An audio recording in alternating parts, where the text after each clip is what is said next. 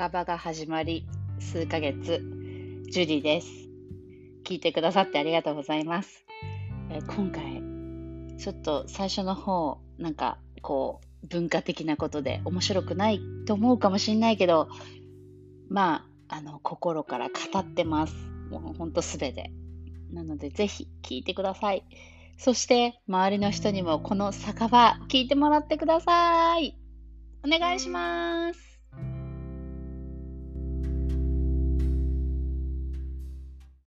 そう、でもそのフライト、フライトアテンダントに決まっ主人に会ってから、の。んそう、主人に会って、そう。で、私の根本の性格、性格的なものを見たら、絶対教師に向いてるって言われたから、あれ？って思った瞬間はあった。でも、でも私はもう自分が信じてきた夢を絶対叶えたいと思ったから、今、フライトアテンダント、その時はフライトアテンダントしたけど、やってみたらちょっと違うかで、それで、まあ、子供を産みたいって思って、まあね、幸い結婚できて子供がね、身ごもって生まれて3人生まれたから、でもその後に思、うんそうそうそう、そのうん後に思ったのが、私でもこの世の中のために絶対何かできる。私が生まれた意味があるってなんか思ってたんですよ。何かすごいできるって思ってて、うんうんうんうんそれをずっと探し続けた。だからスターバックスで働き、古民家生活、主人がやりたいこともついていき、レポーターとしても働き、うん。ね、ディレクターもしてうん。とかやって、で、今、パフォーマーとして、もう本当にやりたいことっていうのが出てきたっていうので、なんだっけ、それで。ちょっと待って。で、何も話？すもうね今人生のほとんど喋ったからもう今回で全て終わりにしよう。このポッドキャストは。もうこれで終結で なんで、あなんで今、今何をしてるってこと？なんだっけ、オチは。あのオチはオチはねまだねそんなね人生。人生の終わりじゃなくてなんで今の道に入ったの？選んだのかっていうところだったんだけそうどねだね、そうだね、うん。そうだ。あだから人がつなげてくれたんだよねっていうね、うん。そう、そういう話だ。そう。で、好きなことっていうのがずっと分かんなかったのかもしれない。だって、社会の中でもがれて、人のことばっかり気にしてた私。でも、うん実際にやっぱり何かができるって思った時に自分に一番目を向けたよ。でも、すっごい時間がかかって、でもそれで人に出会えて、その時にすずっと探し求めてるからさ、自分の心の中で。だうんだから、必要な人に会えるわけよ。うんで、会った時に、その人たちからヒントをいただいて、で、ヒントをいただいて、で、パッて開く瞬間があった時で、うん。私の今、そのね、パフォーマーとして活動してる空っていう名前の活動も、空っていうのは先生にいただいた人じゃん。私の師匠にいただいた。うん。うん。で、それでいただいてから開いたから、やっぱり人だよね。で、人が開いてくれてそう。うん。ん、だから私,、ね。私自身がでも探し求めてた願いが叶うっていう思いをずっと持ってきてるから人がその時に現れてくれて人が助けてくれるっていうのが私の人生なるほどね。でも自分でそうやって強く思ってて、自分も動いてるから自然とこう人も寄ってくるのかな？そう導いてくれる人たちも。そうだよね。そうだね。探し探し求めてる、うん。そうそうそう探してないとだって。なんかうん。なそう。だからこの世の中に生まれた意味を私はずっと問い続けてるの。かもしれない尾崎だね。尾大崎だね。本当だね。いや本当に自そう。だ分の生まれてきた意味ね。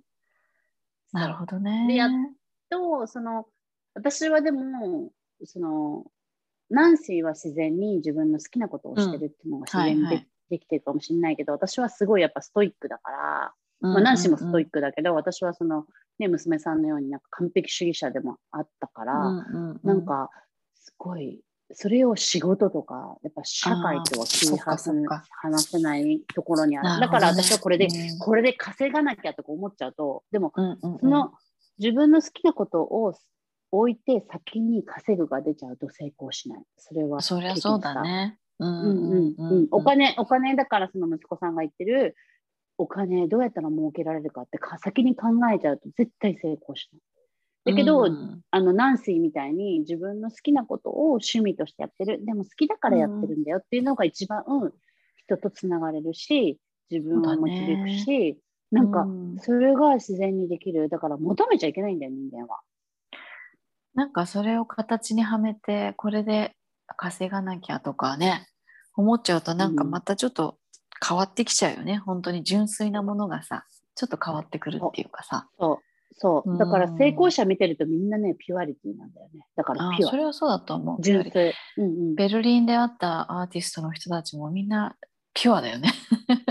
そうでしょ？そう。自分に戻ってんだよ。をやっぱりやってるし、別に認められたいっていうのはもちろんあると思うよ。だけど、自分で自信があるからやってるんだよね。好きで。そうそう。自信がついた時がゴーサイン。そう。うんうんうん。だから、その準備期間っての大事だよね。うんうんうん。そうそうそう。でも、なんかずっとそれ、もちろんやってきてるけど、いろいろあったよって言って、辛い、これがあったから今こうやって頑張れてるんだとかっていう、やっぱその人たちの人生の話を聞くと、そうだよなってずっと楽しいわけじゃないなっていうのも聞いたし、うん、ね、辛いのも乗り越えてるから今こうやって落ち着いてるんだみたいなね。でも好きだからやってるんだって。そうだよね。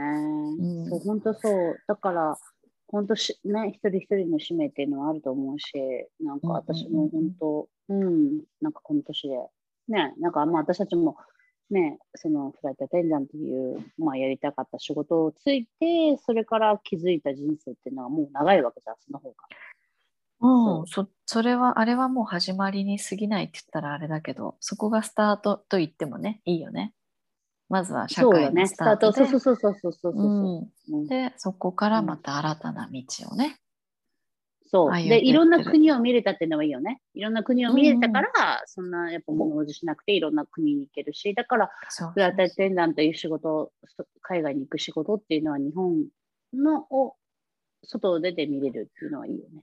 うん、それはそう思うね。やっぱり、いろいろ学んだしね、うん、本当に。そう。だから私はやっぱ日本が大好きだからっていうのもあって、伝統文化をしてるのもある。やっぱ日本人の心っていうのを海外にもう20年ぐらい住んでるけど、やっぱ日本人の心っていう思いやりっていうのはやっぱ海外にはないっていうのを思うから。ないんだよね、その辺うん、だからなんかそういう私も書道の道でやってるけど、やっぱ道っていうのはやっぱ思いやりと敬いと謙虚、謙虚さ。わ、うん、かるわかる。だからご飯もね食べる時に「いただきます」っていうのはどういう意味なのかってね。この間ドイツ人の、ね、娘の友達の親に「いただきます」ってどういう意味みたいなね。命をいただくっていうその考え方とかね。ないじゃん、ん、こっちには。そうだよ。そうそうそう。だからそういうところとか日本のね。ね。そういう気持ち。感謝するとかねそう、だから命をいただくって聞いたと思う。前回の話のさ、さアヒル私が命をかけてさ、私の命をかけてまでもさ、もうトラックを止めてさ、こらーってもう本当やってる。命をね。だって卵が、毎日1個の卵をできるために、その陰で誰かがやってくれてる。だから誰かが農家の人が食べさす、なんか、頑張ってくれてる糞の処理して水を変えて。そうだそうだ。私も本当それもうそこがないとダメだと思う。だから日本うん、そう日本人は誰かにやってもらおうとか思ってるかもしれないけどももし日本で大震災があって大災害があったらもう全部みんなゼロ。うんうんうん。そうだよ。そうならないとわからない部分もあるよね。今だいぶ薄れてきてるところもあるからそうだから、そういう意味でかもしれないけど、うん、そういう意味でラッキーなことなら、最初海外に出てるから、日本伝統文化っていうのを、そうだね、まあ、やるって、うん、うん、ね、日本の良さが、日本の良さがなんか本当にわかるよね。外に出たらさらに。いや、できる。俯瞰して、日本を俯瞰して見れるというかね、やっぱりいいなって思うのはあるよね。うん。うん、本当に思う。まあまあ、でも第一には好きだからやっているっていうね。そう。だから自分が好きなことをやるっていうのが絶対。そうそうそうそうそれ。それがテーマだね。ねうん。そうだね。なんかいろいろ話すれちゃったけど、まあいっか。いいんじゃないかな。一応まとまったかなみたいな。えー、でも本当ね、なんか、うん、そう、あの、ナンシーもそうだけど、なんだろう、こう、フライトテイランド父親ですから転身して、まあ、毎晩こうやって酒場で飲んでるもしんないけど、まあだけど海岸で、まああの頃からだけどやっね。ぱりうんうんまあそうだね。そうで でも何ね、やっぱ好きなことを、その都度その都度手に入れてるっていうことが幸せなことだね。うんうんうんそうだね。うんそれがないとだって生きていけないでしょ、人は。そのためにそれが酒場です。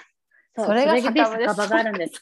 じゃあ乾杯。じゃあこれをもう、これを機に杯。ちょっと今日はもう乾杯だな。もうあなた水だ。ね。うんいや、まあまあ、ね、水として、うん水じゃない、お酒として 乾杯。